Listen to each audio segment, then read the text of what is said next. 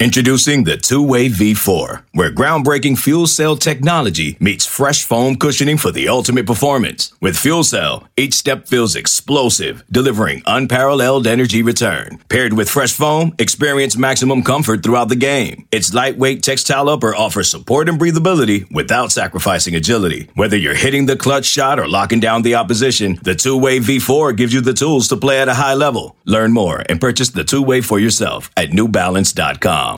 Good morning, good afternoon, or good evening. I don't know when you guys are listening to this podcast. It's currently Thursday, December 10th. And guess what? We're embarking on another solo cast. Doug is down in Florida enjoying the vacation, some much deserved time off. Evan has been watching Christmas lights for the past week, so couldn't count on him this week. But everyone's gearing up for the holidays. But before we truly get to celebrate the holidays, there's one more game this year for Virginia Tech. Will it end in despair? It's been a tough season, but it's rivalry week.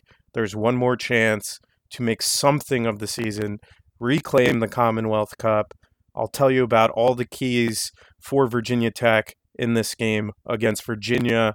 We're going to dive into a little bit of Virginia Tech men's basketball, what's going wrong after a devastating home loss to Penn State. I'm going to touch a little bit on the Clemson game, not too much. I know the real reason everyone is here is because of the Commonwealth Cup. It is rivalry week. I don't care what happened this season. Get excited. This is a big game. Stakes are high whether you're listening at work, driving around, putting me on in the background while you do other medial tasks, doesn't matter. Sit back, relax, enjoy this commentary, and let's get started. Welcome to Inside the Tunnel, presented by VT Scoop on 247sports.com. Get out of here and get something cold to drink. Want to you know it. All right, let it rip. Let it rip. Let's go. Don't you just love that Mike Young intro? I think we can all agree everyone can get behind a little bit of Mike Young action. Let's talk about Virginia Tech. Since we last spoke about the basketball team, they narrowly beat VMI 64 to 57 and most recently when their ranking went up, their play went down. They lost 75 to 55 inside Cassell Coliseum against Penn State. Guys, I don't know what's going wrong with Virginia Tech, but they've looked like a completely different team on home court. Against VMI, Virginia Tech shot 35%. They made 4 of 27 from deep. Three point attempts were the do or die for Virginia Tech last year. And most of the guys on the roster were capable of hitting shots. Nahiem Alleyne was 0 for 7 against VMI. Keve Aluma took four three pointers. And to be fair to VMI, you know, they played a zone. They invited Virginia Tech to shoot, and Virginia Tech just couldn't do it. They couldn't convert. It's why the game looked so close. Eventually, some adjustments were made, but you know, VMI hung around the entire game. This is a team that, you know, is somewhat struggling this year. This is a team that Virginia Tech, with their ranking, with what they showed in week one, should have been able to put away by at least 15 points. And yet, here we are talking about it seven point victory. The following week, move up one spot in the rankings and face Penn State. And I don't know what it is about Penn State. But every time these two teams match up in the Big Ten ACC Challenge, something goes wrong. And the last two games, Virginia Tech has lost to Penn State. It's been close. We remember the Justin Robinson turnover late in the game uh, to lose by two points to Penn State. But this time around, it was just a tale of two different teams. Penn State came in with their star player, Seth Lundy, averaging 23 points per game. Spoiler, he scored zero points and Penn State still won this game by 20. That is a bit concerning. Penn State shot 50% from the field, 12 out of 23, 52.2% from downtown. Virginia Tech, on the other hand, on their home court, once again struggled shooting 37% from the floor, 6 for 22 from 3, 27.3%. Ever since Virginia Tech has been ranked, coming back to Blacksburg, they've looked like a different team. When they were on the road, when they were in Connecticut, in Bubbleville, playing Villanova, USF, and Radford, they looked like a pretty formidable team, a team that could potentially push for the top standings in the ACC, a team that maybe we should shift expectations for for the tournament. When they came back to Blacksburg, teams adjusted. They started playing more zone against Virginia Tech, daring them to shoot three pointers. Keve Aluma hasn't gotten the same looks, isolated looks in the paint that he got the first three games of the year. So for Virginia Tech, it's you know it's a bit concerning because now we're seeing teams adjusting. They maybe had one week of glory, but is that going to be it? I don't know. And to be fair, Virginia Tech had much more energy when they were playing in Connecticut. When they came back to Blacksburg, they kind of looked flat in every game. I noticed the biggest discrepancy between the two teams, especially in the Penn State game, was the amount of energy that Penn State had. They were on the road. They looked excited to welcome the opportunity to play the number 15 team, to play on someone's home court. They were fired up on both offense and defense, and that confidence translated into an unbelievable shooting night. For Virginia Tech, they looked flat. It's kind of like when you wake up and you roll out of bed, and all of a sudden you're walking five steps to work from your home office. Virginia Tech just didn't get that same sense of excitement from playing at home in these past two games. So I wonder is this going to be something we see for home teams? This is where you practice. This is where you eat. This is where you're being coached. It almost feels like a practice environment. You're not getting fired up for a game. There are no fans in the stands. So Virginia Tech has definitely looked flat. And the worst fears of what we were saying came true. This is a team that now struggles to shoot the three point ball. And when Keve Aluma isn't carving out the paint in isolated situations, it makes life a lot tougher for everyone else. There's not the same lanes for guys to drive into. They're more reluctant to do what they've been doing so well all year, and that's points in the paint. This is an entirely different built Virginia Tech team. I do think they'll make adjustments. I do think they'll be able to have more success m- moving forward. They cannot continue to shoot this poorly, especially at home. This is where you should be dominating. But look, you know, the season's still early. There's no reason to panic just yet. It was a devastating loss. And, you know, I think at the end of the day, that number 15 right next to Virginia Tech was probably the worst thing that happened all year. Once this team became ranked, they became complacent. Their play style has definitely decreased in all areas of the game. There's less energy. The team is shooting worse. And defensively, they don't look like the same formidable team. I think they'll reevaluate. They'll learn a lot of lessons from these past two games against VMI, which, to be fair, they did win, but especially against Penn State, because I don't expect this team to lose by 20 to a lot of teams in this league. So we'll see what happens because I think there's a lot to be desired from this team. They've showed us the highs of highs. And remember, last year, Virginia Tech, once they knocked off number three, Michigan State, they went into a three game losing streak. Virginia Tech very well could have had a two game losing streak, you know, post Connecticut, post that USF game. So now it's time to try to build up this team and you know, get the shooting back, get the legs back under some guys, and reinvigorate that fire that carried them across the finish line against Villanova. Next game will be against Clemson, and that's going to be a tightly contested game. Basketball talk out of the way. Let's move on to some football. All right. I said I would talk about Clemson. We're going to talk about the Clemson game very briefly. I think there's a lot of takeaways from this game that we need to discuss if we'll see it on Saturday against Virginia. The first thing that jumps out in my mind is the adjustments the staff made to the offense in order to combat an explosive offense in that of the Clemson Tigers. What I mean by that is there was a completely different game plan for this Virginia Tech offense. It was very Liberty esque. The huddle was different. There was Hendon Hooker, Braxton Burmeister, or Knox Kadum.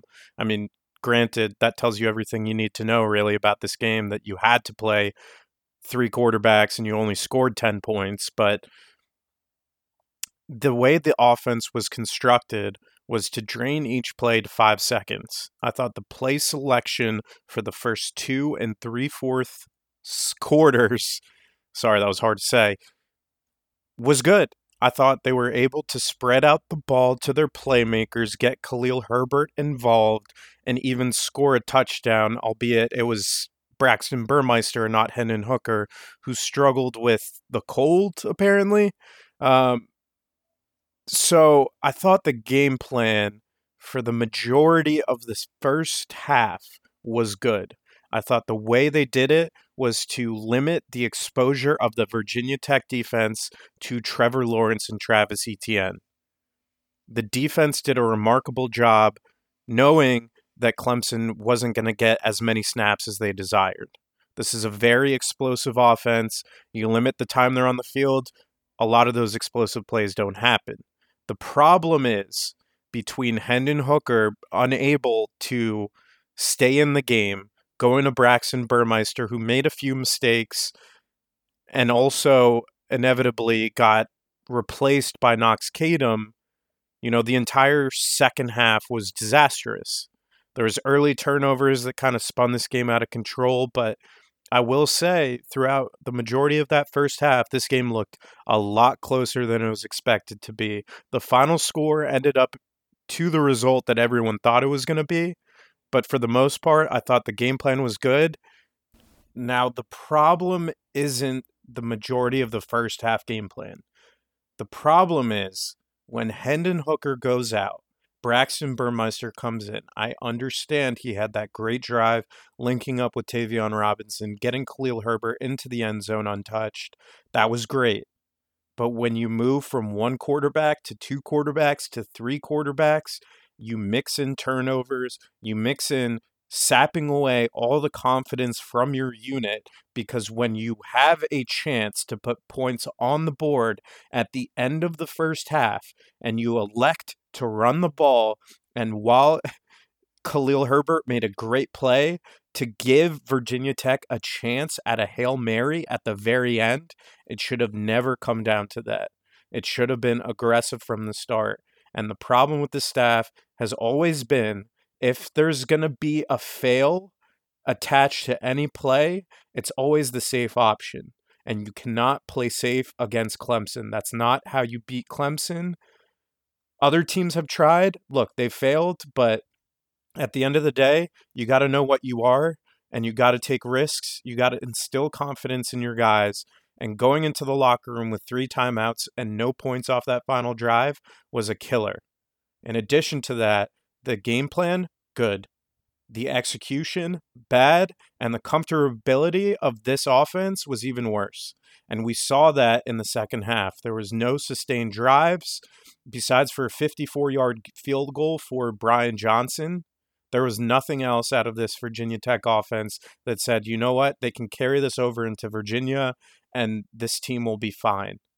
Hiring for your small business? If you're not looking for professionals on LinkedIn, you're looking in the wrong place. That's like looking for your car keys in a fish tank. LinkedIn helps you hire professionals you can't find anywhere else, even those who aren't actively searching for a new job but might be open to the perfect role. In a given month, over 70% of LinkedIn users don't even visit other leading job sites. So start looking in the right place. With LinkedIn, you can hire professionals like a professional. Post your free job on linkedin.com slash recommend today. In my opinion, the biggest thing for next week's game against Virginia will be some sort of offensive consistency. Will they return to this strategy, this Liberty strategy of draining the play clock to five seconds, using that new huddle, against a much less explosive offense in that of Virginia? Or will they instead elect to go back to something which we last saw against Pittsburgh, where they only put up 14 points? The problem here is the ideas, they're okay, but the execution is terrible. In the last two games, Virginia Tech's offense has been able to muster up 24 total points, and that is not good enough. That combined result of the last two offensive outputs, which is 120 minutes of game, is not good enough for 60 minutes against Virginia. So something's got to change. Which way is it going to be? And I worry that after trying this experiment, going back to what you've done before, you're now one step behind. So it's going to be really interesting to see which offensive philosophy they take and if they'll be a bit more aggressive against a team that can't punish as hard as a Clemson. With that being said, let's jump right into the UVA Virginia rivalry week Commonwealth Cup fixture coming up this weekend. So let's talk about UVA. And I mean, what a stark difference between two programs. You talk about Justin Fuente starting hot, slowly going down, building back up again, sort of like a roller coaster till this season, one of the worst seasons in 30 years. The only other one was two years ago. Virginia Tech has now lost four games in a row. Their last win, Halloween against Louisville, whereas Virginia has had a steady climb culminating in last year's ACC championship appearance. Virginia has won their last four games after starting the season 1 and 4. They are now 5 and 4. And it looks like the winner of this game is going to a bowl. I don't know if bowl season's happening with COVID and all that, but you know, as things stand, the way they're evaluating bowl games this year, it looks like the winner of this will get an appearance in the military bowl. We'll see if that happens. More on Virginia, especially their offense. Centered around their quarterback play, Brennan Armstrong taking over for Bryce Perkins, who last year had 470 total yards out of just shy of 500 yards. He did 99% of the damage last year. I think every Virginia Tech fan that watched that game, you can applaud the performance of Bryce Perkins and understand he was that ticket to win that game. Brennan Armstrong has similar responsibilities, but is not the same type of player. He's not the same type of athlete in the open field. He's a lefty, rugged, strong quarterback that's able to adjust under pressure. I think what makes him dangerous is he's clearly gotten better as the season has progressed. Nearly 1,900 yards, 60% completion percentage, 21 total touchdowns, nine interceptions. He's a guy that leads the team in rushing. And when you look at Brennan Armstrong, nothing he does jumps out the page. But as Justin Fuente said, he's kind of like a Taysom Hill. He does a lot of little things at a very solid level, I would say. He's a very solid quarterback. He's nothing special, but he can get the job done, and he's being counted on in the same role as Bryce Perkins.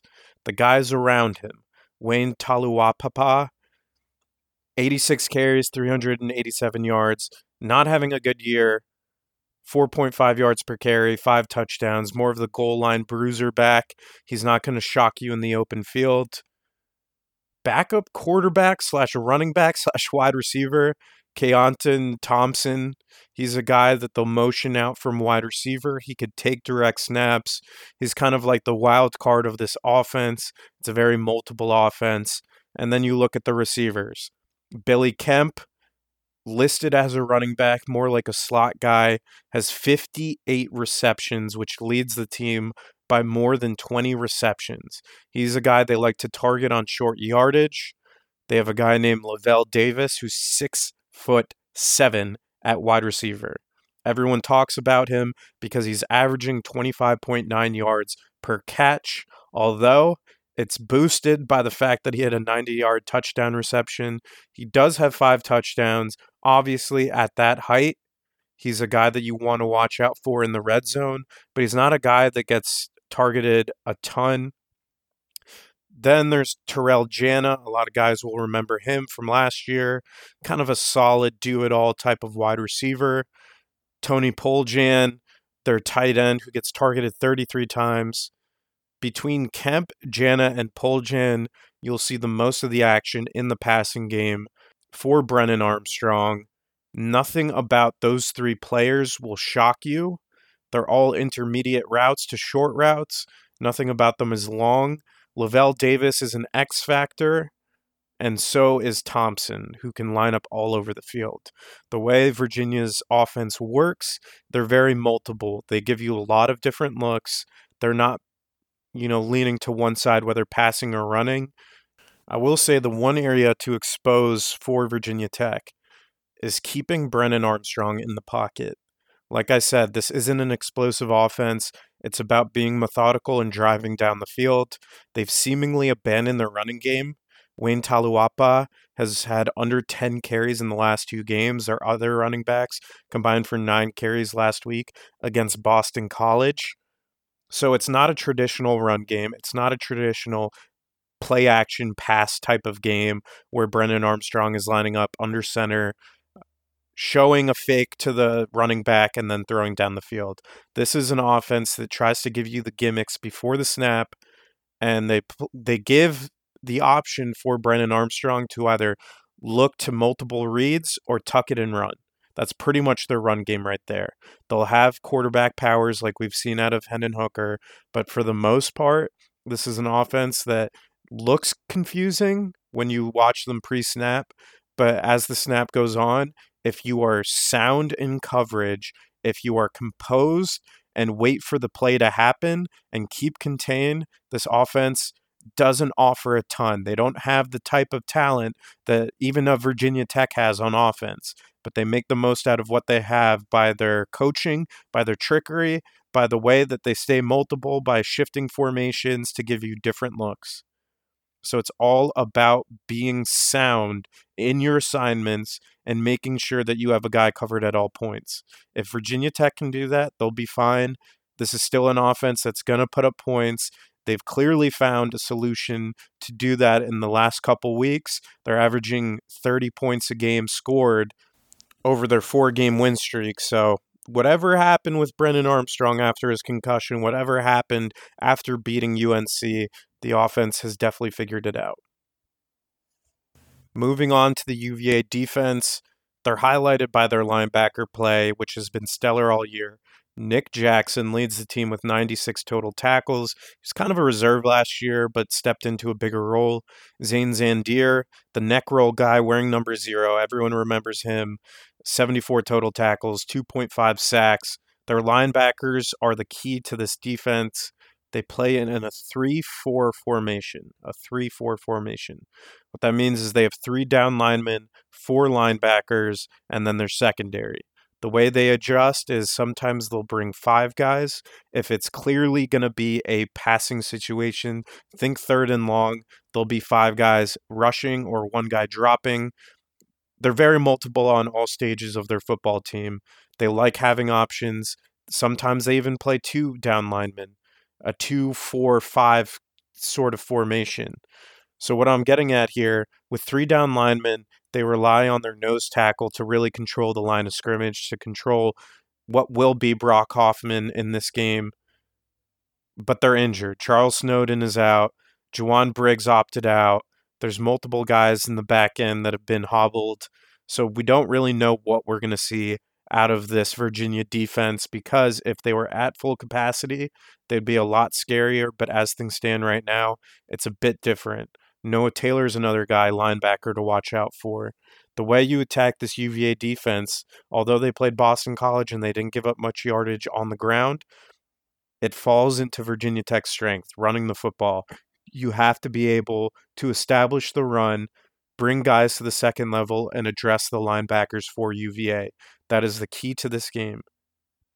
If Virginia Tech can play a similar type game against a similar type defense that we saw against NC State, they should be absolutely fine on the offensive side. I think when you look at this UVA defense, they're not the same as they were last year. They clearly have some talent, but at the same time, it they're hurt.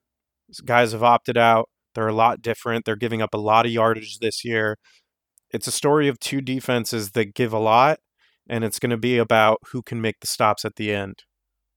All in all, Virginia's a very formidable opponent.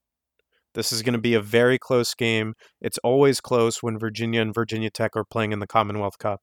I don't care what the talent is on both sides. We've seen multiple times, even when Virginia Tech clearly has a talent edge, the final score could be 10 0. I think in this game, Virginia's offense will be able to put up enough points. I think Virginia's defense could give up some plays here and there, but ultimately, I think the entire game falls on this Virginia Tech offense. If they commit four turnovers, if they look how they did last week eh, with multiple different looks, I don't know. I really don't. It's all about finding consistency. Christian Darrisaw is supposed to play. Silas Dzansi is supposed to play. Zachariah Hoyt and Doug Ness are all supposed to play. That's a big strength for Virginia Tech. Running Khalil Herbert, running Jalen Holston, being able to find ways to keep Virginia's offense off the field. Whichever offense is able to control this game will ultimately end up winning. I don't think this is going to be a defensive battle by any means. And ultimately, I think it's going to be too close to call as things stand right now. I think it's going to be a very close, nerve wracking game. I'm excited to see what happens. And we'll see if Virginia Tech can end off on a high note this year. If they'll make a bowl game, who knows? And to be quite honest with you guys, it's it's tough to say what's going to happen in this game, right? Because we've seen the peak of Virginia Tech so early on in this year and they haven't been able to put it together since. And I think a lot of that confidence has kind of sapped out with all the talks about coaching changes, with guys injured, such as Tre Turner. Who knows if he'll be on the field? With playing three different quarterbacks against Clemson, you know, there's so many things that have happened that have caused inconsistency with this unit while Virginia's surging. So early edge, I give it to Virginia but we'll see what happens. This game always brings out the best in both teams. And quite honestly, I'm very excited for the season to end. And, uh, you know, I, I think there's a lot to be desired out of this Virginia Tech football program. I'm excited to dive into the hypotheticals, some of the stuff we've been hearing behind the scenes in future episodes. But for now, it's about the Commonwealth Cup. It's about the last guaranteed game of the season. We'll see what happens. We'll be here to discuss whatever happens. It's not the end of the world either way, but let's see what happens. It's going to be very interesting and stressful and all those other emotions tied into this game. It's rivalry week. Try to enjoy the festivities. Try to enjoy your weekend no matter what. And we'll catch up with you guys the next time we're on here. Hopefully, it won't be a solo cast either. Just saying,